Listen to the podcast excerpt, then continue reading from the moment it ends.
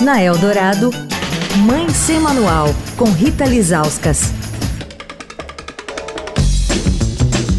Oi, gente, Mãe Sem Manual encerrando a semana que passamos com a Karina Milaré, da HSR, que é uma empresa de pesquisa, e ela passou a semana aqui com a gente discutindo a movimentos geracionais, uma pesquisa que eles fizeram sobre todas as faixas etárias, mas a gente esteve debruçado sobre os dados da geração Y.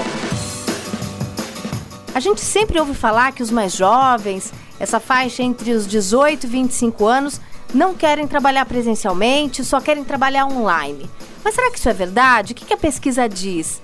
Karina, a gente sabe que as relações de trabalho depois da pandemia mudaram para todos, né? Mas como é que foi isso para a geração Z? Mudou sim, com certeza mudou, eles preferem realmente, né, a gente vê ali 51% deles preferindo o modelo híbrido, então, acho que sim, né? Se as empresas querem realmente conectar essa geração, tem que oferecer esse modelo híbrido mesmo de trabalho.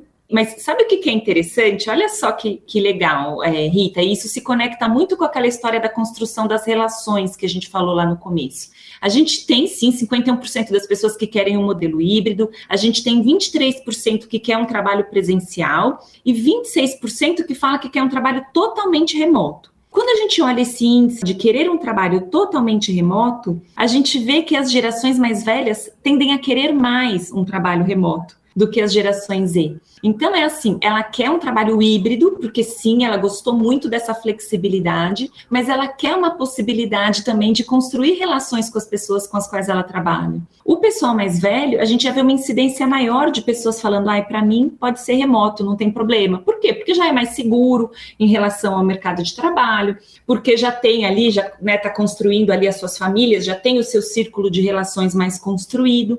E para a geração Z, o híbrido mesmo acaba sendo mais forte porque acaba conectando essas duas possibilidades da flexibilidade e da construção dessas relações. Quer falar com a coluna? Escreve para mãe sem manual, arroba estadão.com. Rita Lisauskas para a Rádio Eldorado, a rádio dos melhores ouvintes. Você ouviu Mãe Sem Manual, com Rita Lisauskas.